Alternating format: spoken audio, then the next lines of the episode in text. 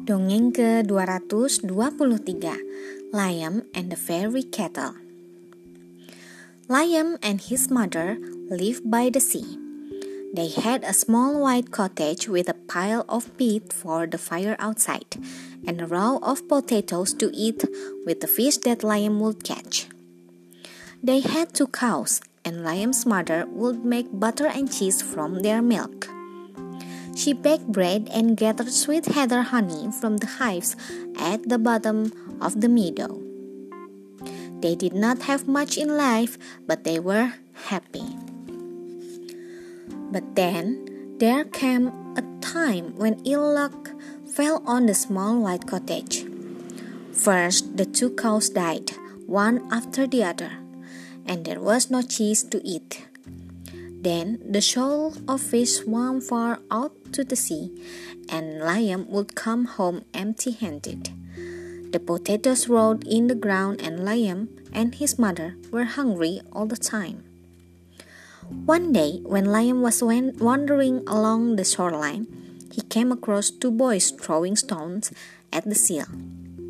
He chased the boys away, but when he went to see if the seal needed help, it turned its head once and looked deep into his eyes then slip away into the sea. As it dived into the waves, he saw blood on its head. Three days later, when Liam and his mother were sitting by the fire in the evening, there came a knock at the door. There, on the doorstep, stood an old, old man leaning on a staff. His clothes looked wet through and he had a large cut on his forehead, but his eyes were gentle.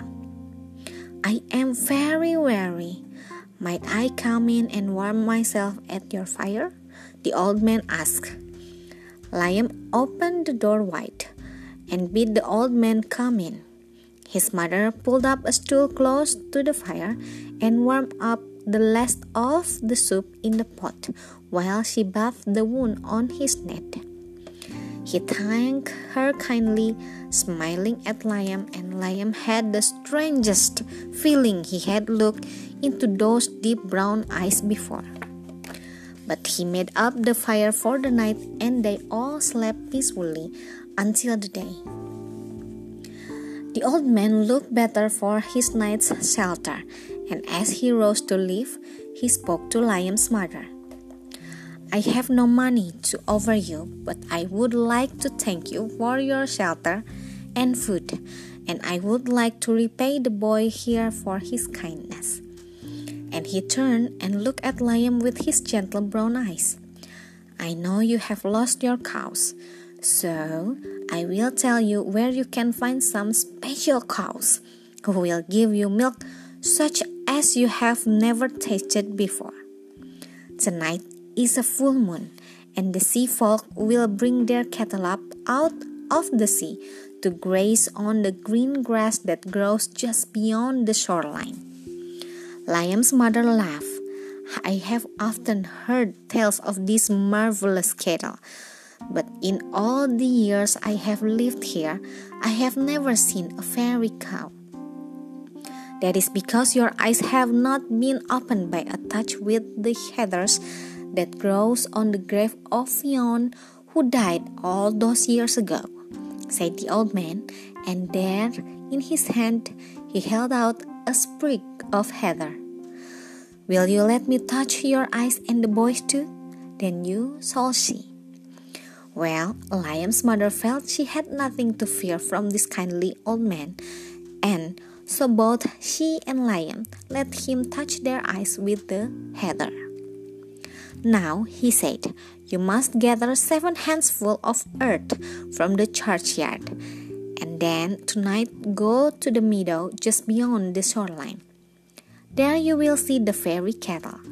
Choose the seven you like the best and throw the earth into each one. They will all run back to the sea, save seven that you have been chosen. Bring those seven back home and look after them in your kindly way, and they will be yours as always. Now, I must return from whence I came. Liam, will you walk with me to the sea? And the old man looked at Liam with those gentle eyes once again. So Liam and the strange old man walked to the shoreline. One moment they were together on the sand, the next Liam was alone. But when he looked out to the sea, there was a seal looking at him. Then, with a ripple, it was gone under the waves. That night, Liam and his mother did as the old man had bid. They gathered the earth from the churchyard and made their way quietly down to the meadow. There, indeed, was the herd of fairy cattle. They were small, no bigger than a sheepdog, in all colors. Liam and his mother chose three black, three white, and a brindled one. And Liam crept up behind them and threw the earth into their backs. The rest of the herd scattered back down to the shore and ran into the waves into the waves where they quickly disappeared.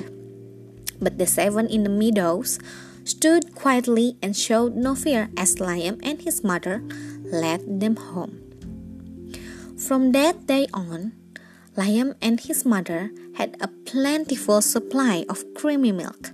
The little fairy cattle would low gently in the briar and were well content with their life on land. But Liam would never let them out to graze when there was a full moon in case the seafowl came to get them back. Sekian, terima kasih telah mendengarkan. Selamat malam.